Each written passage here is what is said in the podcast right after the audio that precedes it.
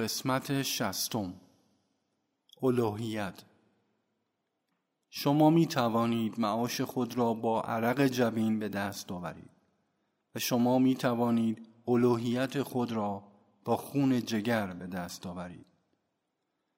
تا همچون خاک نشوید نمی توانید خدا را بشناسید.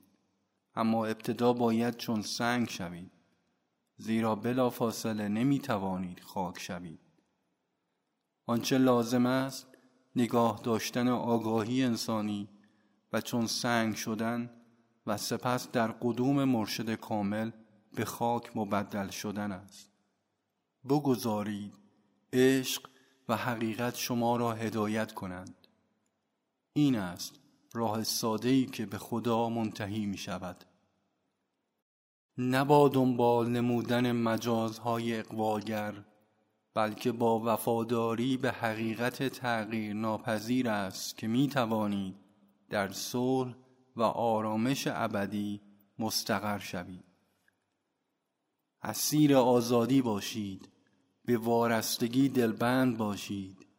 این بدین معنی است که امیال داشته باشید اما ارباب آنها باشید نه بنده آنها